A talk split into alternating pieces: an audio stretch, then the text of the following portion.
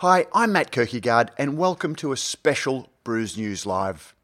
As regular listeners know, we worked with ingredient supplier Bintani to take the show to the recent BrewCon Trade Conference and had the opportunity to catch up with some of the key speakers at the conference, including today's guest, Kim Jordan.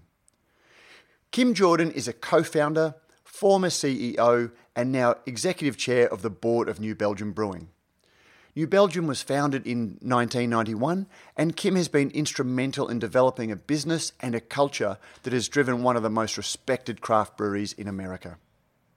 Our chat was a very free ranging discussion, talking about New Belgium's early days, whether a business could start the same way today and still grow to the scale that New Belgium has achieved, how notions of craft have changed, and also Kim's views on the move to brand independence in Australia.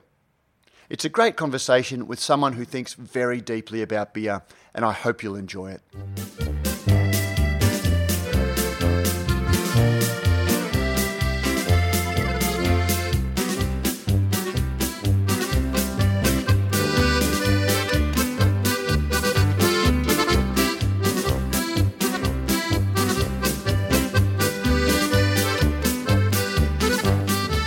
Kim Jordan, uh, welcome to Radio Brews News. Thank you for having me, Matt. I appreciate the opportunity.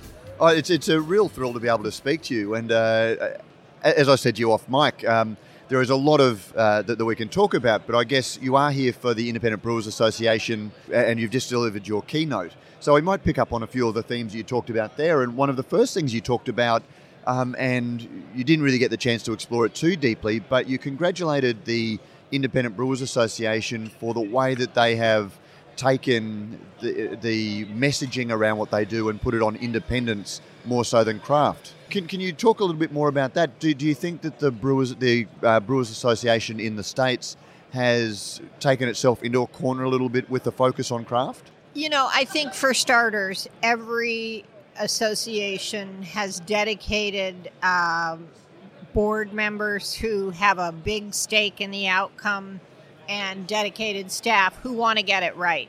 And, you know, the work that the BA did uh, several years ago was at a different time than now, and craft was still very much um, a new concept that was wholly owned or almost wholly owned by brewers fast forward 12 uh, ish years, and that's changed a fair amount. And so I think um, while I still um, appreciate the term craft and I it holds a place for me, I think the IBA's distinction of talking about independence versus craft I think their recognition that the term craft may, you know, be somewhat bastardized is um, it, it was brave of them, and and I also think forward looking. I think there are some parts of that that should play out really well, and then I also think it will be interesting to see. Um, in the U.S., we have some legacy brewers who maybe are independent but only do contract brewing for um, you know brands that are, uh, for instance, maybe they're um, ready to drinks or flavored malt beverages or something. And so, are those people a part of an association or not? You know, there are nuances of all definitions, but I thought it was really smart of them to be looking at what's the most powerful language and imagery but this this industry that we uh, operate in has just been so rapidly evolving. What was what we now call craft beer called when you started New Belgium in 1991? Was it even called craft beer then?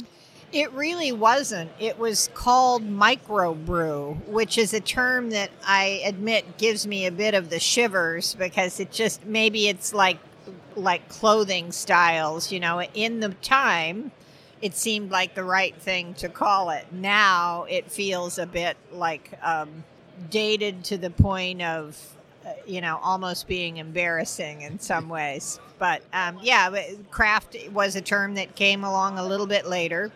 And I think better described because with microbrew, we were essentially segmenting craft brewers into various sizes rather than celebrating this thing that we do that is a part of a you know an ancient art form and so i think craft brewers really um, focus that more clearly well the the, the craft um, definition itself uh, poses a few problems in an ever-changing uh, you know arena I, I, got myself in a little bit of trouble uh, this week when i was talking about the uh, brut ipa style that we've seen emerge um, that uses uh, amylase and enzymes to really break down the sugars. And once upon a time, uh, the, the use of enzymes was seen as the ultimate hallmark of uh, you know industrial beer. And I, and I made that comment and uh, uh, upset people thinking that I was calling their beer industrial. Uh, when, when I wasn't. But we have seen this real step change in attitudes, and small brewers are starting to use uh, cane sugar and adjunct sugars, um, where once they uh, turn them away, uh, we, we, were seeing enzymes. Um, when I spoke to the brewer that made that beer, he said, "Oh no, well we're not industrial, we don't pasteurize." And of course, uh, a, a, lot of the beers that uh, New Belgium make are pasteurized. And we talked to Casey uh, when she was over for Good Beer Week, and she said, "And you can thank me for that." Is that dynamism of the industry and the rapidly changing element of the industry difficult for an industrial association? To keep track of and stay relevant and keep a flag for people to gather around? Yeah, I think there's a lot in your question. So let me start with the first part, which is uh, the definition. Um, when I was on the board of the BA, we probably talked about the legs of the definition, the sort of subsections. Oh gosh, every meeting, almost every meeting because there was, you know, is a brewery the size of Boston Beer um, or Sierra Nevada or New Belgium for that matter really too big to be considered a craft brewer. Um, in your and and so you know there was that. There was traditional brewing styles. Well, how traditional is traditional? And by the way, isn't one of the things we're doing kind of bucking tradition in some ways? So, does that really hold up to scrutiny? Um, so you know an independent um, well what percentage is independent? And what if you're owned by you know what if you're publicly traded or you're you know there are all those nuances that are not easy to wrap your hands around. And then you imagine them sort of overlaid on a dynamic movement really. It's I, I it's not even just that it's an industry it's a movement.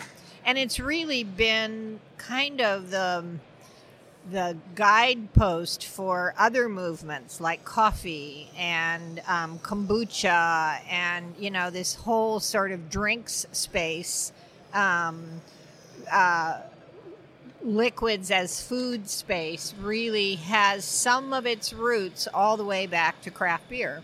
So you know it's complicated, and I think uh, we I think smaller and or newer trade associations tend to think of things like pasteurizing or uh, Dick and I lived in Spain for a while, and we talked to people that said that if you do any kind of clarification of your beer, whether it's fining or even like uh, holding it and aging long enough for more, you know, if if your goal was to try to get it closer to bright, that that really didn't make you a craft brewer. So, you know, it kind of everyone has their funny. Um, you know, nuance. The thing, I get that. The thing that breaks my heart a little bit about that is that it's all intended to divide us. And um, and I guess that's in some ways why I like independent because it doesn't. It's more of a uniter of one very specific and important piece of our identity one of the things I struggle with, having seen that uh, evolution of uh, microbrewing, um, I, am old enough to remember when it was just called boutique beer. We had a, a very brief uh, flowering in the 80s or 90s um, to, to, craft, and there is always an element where people want to look into the heart of the they they want a definition where you look into the heart of the brewer and try and understand their true intention, and that's uh, of course an impossibility. But but I think that's interesting because when you're looking into the heart of the brewer, you probably are talking about craft, right? I mean, Absolutely. because you know the heart of the brewer doesn't really care about the commercial. Often, not always, but often the commercial side of the business is less. Or when you think historically back to the Sumerians, they weren't initially thinking of commercial intent, or probably even you know the beautiful expression of beer. They they fell upon something and it gave them a buzz and they liked it. But I do think that sort of wanting to know about the intention of the brewer is both a real hallmark of who we are as an industry and also a bit of noise when it comes down to parsing out the tiny detail. Uh, that's probably a nice lead into where we talk about uh, New Belgium's culture. Um, and you can't always look into the heart of the brewer, but you can look at the way that they behave, which is often a reflection of how they feel. And New Belgium has built a very strong culture around what you do. And uh, well, we heard a lot of uh, that in your um, keynote. Um, and I was fascinated to hear that before you became a brewer, or before you became a brewery owner, um, you were a social worker. Um, and I'm, I'm wondering whether it was your personal philosophy that led to you to social work and also um, infuses New Belgium, or whether it was what you learned as a social worker that infused New Belgium. Well, chronologically, you know, they came in order, right? I was born in a, a fairly liberal family. And so, interestingly, we were kind of taught to be suspicious of the profit motive. That was not, we were not business people. We were community organizers. And so, my mother is a social worker and, you know, involved in political administration. Um, so, so that's kind of my roots. I also went to a Quaker high school, and that notion that you let your life speak which is a quote from George Fox, who is the founder of the Quaker movement in the United States. Um, I was tickled to be able to use that in a business sense. It didn't when I started uh, with Jeff New Belgium. It didn't occur to me that there would be this possibility to really use business as a force for good and think about how we wanted to use profits. And um, so I'm very literal. I want what I say I want to do, and what I do, I try to keep those really congruent because it makes me feel uneasy to sort of be like, yeah, I want to, like it. I fly more than I would like because it's not a great environmental strategy. And, and, that's a I mean that's a great thing. When you walk what you talk, it, it, it can I be very very hard, and there are compromises that I guess every business has to make. Um, how in w- w- within that philosoph- uh, philosophical underpinning, how has New Belgium gone from being a very small brewery in a basement to one of the leaders of the American uh, Revolution, craft revolution, um, and grown uh, exponentially?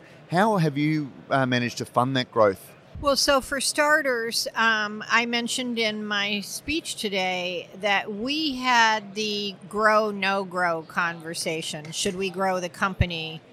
Oh, gosh, I'm sure at least a hundred times over the years because we couldn't really find a compelling reason to grow for quite a while. Um, but one of the things I know for sure is that organisms, whether they're you know communities of people who work in a company or you know almost anything, but perhaps a single-celled organism, um, don't sit in stasis. You either you either expand or you contract, and there are moments where you cross the line where you hit stasis, but it's a very temporary state in a living organism. And so first you have to acknowledge that that that sitting in one place, you have to find other ways to grow your energy or you start to, you know, contract. Um, but the real eye opener for us was when we realized that if we didn't grow, all of our coworkers sat in the same spot. Nobody got to have new opportunity. The job didn't change. There was no upward mobility. We couldn't hire, you know, creative, vibrant professionals. And that was really where we kind of landed on a level of comfort with growing that um, growing enabled us to provide opportunity for a lot of people. How did we fund that? We were really very traditional. We've always used bank financing. So we've uh, initially we took out a second mortgage on our house, but after that uh, finance, you know, vehicle, we ended up always using banks, which for us was a great strategy because it meant that we never had partners. Jeff and I were always sole proprietors together, um, and and I think that really left us with our own destiny more firmly in our own hands stress when, when the bank owns a big part of your business? Sure. Well, not only when the bank, I mean, even so, before the bank owns a big part of the business, the bank owns a big part of your house. Because in those early years, you sign personal guarantees. I know that Dick and his partners did the same thing. You know, the bank wants some sort of collateral to back up that you're not going to, if you go belly up, they own something. And so for many years, we signed personal guarantees for things. And eventually you get to a level a size where you're big enough that you start pushing back on that and saying we're big enough. There's an asset here. I'm not going to sign my house away to you anymore so th- that's a big day in an entrepreneur's life in, in, in, your keynote you showed some uh, fascinating photos of a very small. Uh, I think it was 200 uh, hect brew house. The the was it? Yeah, we we go by hectoliters, hectoliters so it's a four hectoliter four, brew four hectoliters. House. Sorry, yeah. um, I was making all of the wrong conversions in my head. Um, that had moved out of your basement at, at, that stage. So you started very very small for a yes. brewery of, of, your scale. Um, that was back in 1991. Uh-huh. With the six and a half thousand breweries that are now operating. Do you think it's a viable option that breweries could start that way, or did you have an early mover advantage? And these days, if you start a brewery, you need to be a little bit more prepared. I actually think in the United States, at least, and it's my sense that this is true in Australia as well, I actually think a lot of the people who are starting are people who are starting with brew houses as small as that and kind of homegrown setups, or maybe they're buying used equipment from someone who either went out of business or grew bigger. So it is clearly a, a phenomenon as a part of our industry. I think the follow on question I know you're the interviewer and I'm not supposed to make up the questions, but I think the follow on question would be can people grow either at the pace or to the size that New Belgium was? I think that's a lot harder now. I think small and local rules the day. We struggle with, um, you know, I we make very good beer. We make distinctive beer. We have a breadth of portfolio that is I don't want to say unmatched, but you know, not everyone does. We have a hemp beer that is groundbreaking in the United States, and we've been making wood aged and sour beers for years. So we have a real breadth of, you know, and we have everything in between. Um, and it is more difficult in the marketplace for us these days to uh, get a tap handle or get shelf space because there are so many local people with options. And I don't, uh, you know, do I wish it was somewhat different than that? Sometimes I do, I'll admit, but um, that is the nature of the business these days, and it's our job to, you know, make the very best beer we can and be the best business stewards we can and um, be out there competing for you know the uh, awareness and preference of beer drinkers. We have seen some of the the, the, the largest of the craft breweries uh, struggle a little bit over the last uh, year or two as ultra small comes in. Do you think that uh, there is a limit to what craft can be in terms of size? Is is craft brewing inherently self limiting, or can breweries keep growing um, and, and, become e- even larger than the Dogfish Heads and New Belgiums? I think craft brewers can become larger. Will many of them become as large as a Dogfish Head or a New Belgium or a Bell's? I think that's a taller order these days than it was when we started. You know, your initial question had a bit of that in it. Um, and I think that that is, it's going to be harder to do. Do you think it's limiting? The idea of craft is limited in the consumer's mind. Then maybe not in a business sense, but is that what will limit the size to which a lot of craft breweries can grow? That they don't want to see their favourite little band become too successful? Um, well, one, I do think it's important to acknowledge that we as an industry or as brewers can define what a craft brewer is or an independent brewer. It's much more difficult for us to define what craft beer is because that really is in the in the mind and the heart of every beer drinker.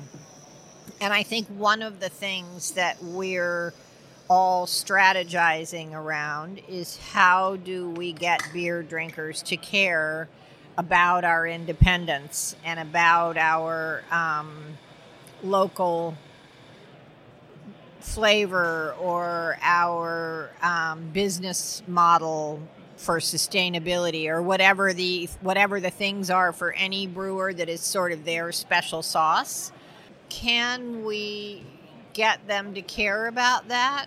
I think that's the big question because I think one of the ways that craft beer will take up more market share if you're literally just talking about fuller flavored beer is that big multinational brewers have bought people like Lagunitas and you know Beavertown and any number of other breweries around the world of course, when they when, when they buy um, the, the, the breweries that get bought say this will give us the resources to get our beer further, and the big brewers uh, say, well, nothing will change because it's almost we understand craft now. We didn't for a long time, we understand craft. We're going to let these guys get on and do what they did. It, do, do, you?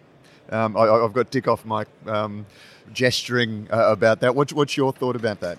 Well, I you know I think all of those things are sort of true. Uh, having a big brewer buy you allows one to be able to invest in ways that that you couldn't without an infusion of capital. Um, brewing is an expensive endeavor. It takes a lot of capital, and um, it's difficult for people to figure out how they're going to uh, finance that. So I think that does happen.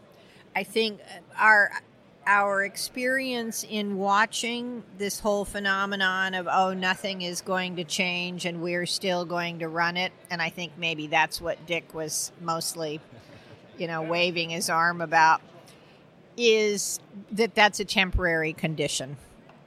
And at some point you know, and even in the temporary condition, for instance, I know of a brewery who, when they announced that they had been bought by a multinational brewer. That brewer's public relations team essentially moved into that brewery for the first like month, and no uh, communications went out the door that were not written and or sanctioned by that big brewer. So you know that authentic voice um, in one case, workers were trying to sort of post a blog about what it's been like to go through this process. And they were told, no, you're not doing that. And so, you know, everyone wants to say nothing will change. And and then there's the other side too, which is just sheer scale. I mean, they have access to things, whether that's reach across the world, whether it's raw materials at a better price, expertise, you know, bulk bottling line, you know, things that that as independent craft brewers we don't have access to. They have access to those. And do I resent that? No.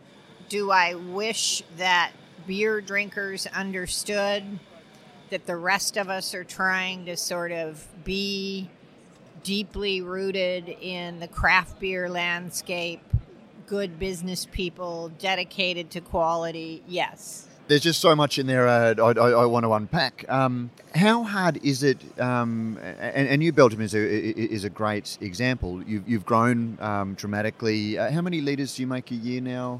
We make about nine hundred and fifty thousand barrels. So a million ten.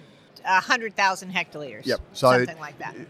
Coopers, which is our large family-owned uh, traditional brewery, um, is 80 million, 82 million litres, and they're double the, the membership uh, for Australia, just for to put that into perspective for our listeners. Well, we have, you know, a lot more beer drinkers in the United States, so Absolutely. the scale is different. And that's where definitions are ultimately yeah. reductive. Yeah. Um, but that was just more to give um, our listeners a, a, an idea. Sure. How hard is it to for, for you who are very closely identified with being the face of the company and you talked about a good company lets its uh, employees bloom how hard is it for you to give trust and control to people to say things on behalf of the brewery without you controlling everything and without you come everything coming across your desk and you becoming a, a bottleneck in creating that brewery culture well, one, we have a new CEO at New Belgium. I'm still the chair of the board, um, and there is a title called co founder that will always be mine and Jeff's both.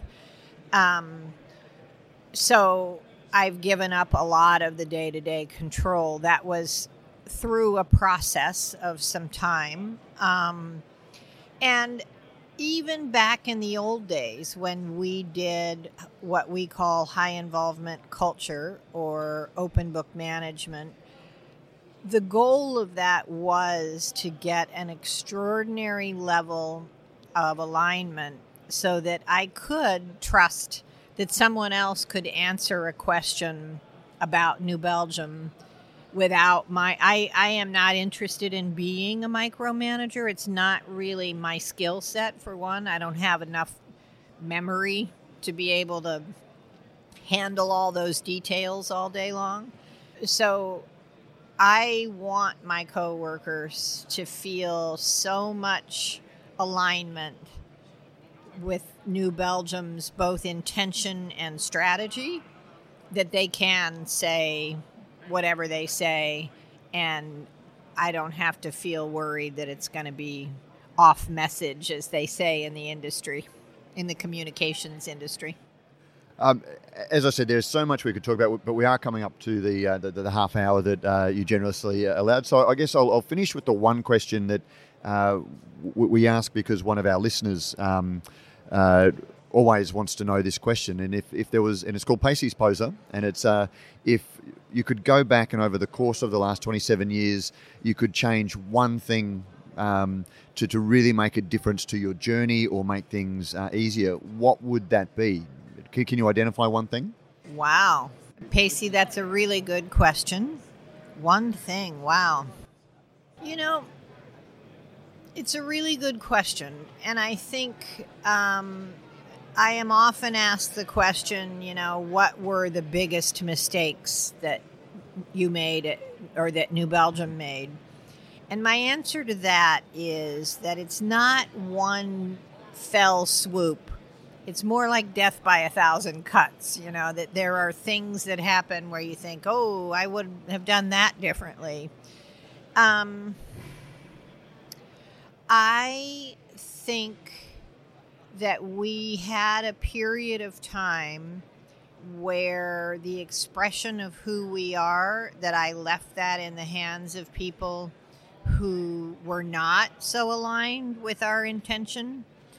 And I might, um, I learned a lot about that. That's the other thing about a question like that is something that you wish you could change. You also know that you learned a lot from it. And that's a really valuable thing.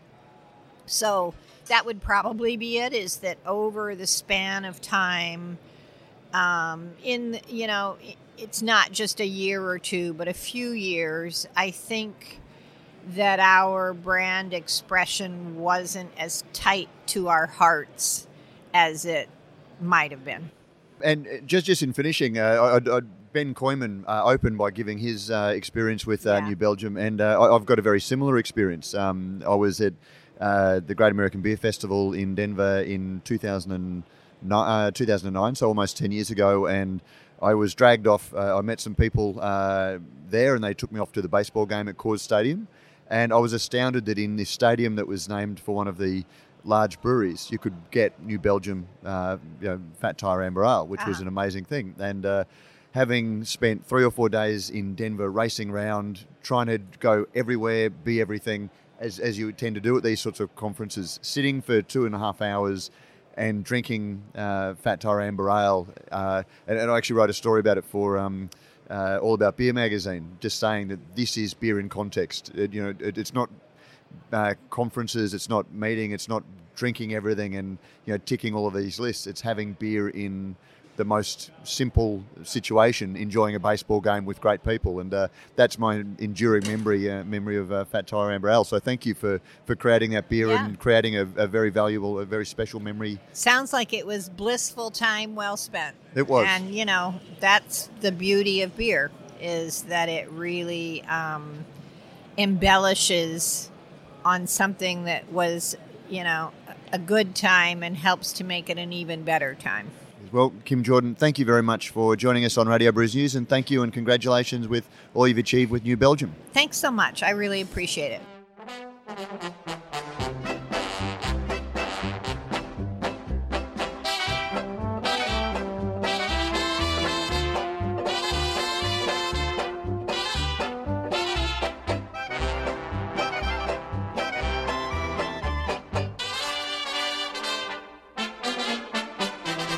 And that was Kim Jordan. We thank Bintani for helping us to take the show on the road and get to BrewCon 2018.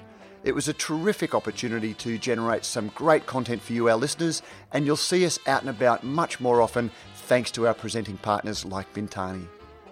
If you like what we do at Radio Brews News, you can help us out in a number of ways yourselves. You can sponsor the show, either by a small monthly contribution or through a one off donation. You'll find links on how to do that in the show notes. You can also review the podcast on iTunes or your favourite podcasting service, or even just give us a shout out on your favourite social media platform, all of which helps other people to find out about the show. You can also tell us what you think about the show and what's going on in the beer industry by emailing us at producer at brewsnews.com.au. All letter writers will receive a Brews News bottle opener and our good friends at Beer Cartel sponsor our letter of the week. We will choose an email, a tweet, or a comment each week, and Beer Cartel will send the author a mixed six pack plus a Brews News bottle opener. We thank Beer Cartel for all of their support.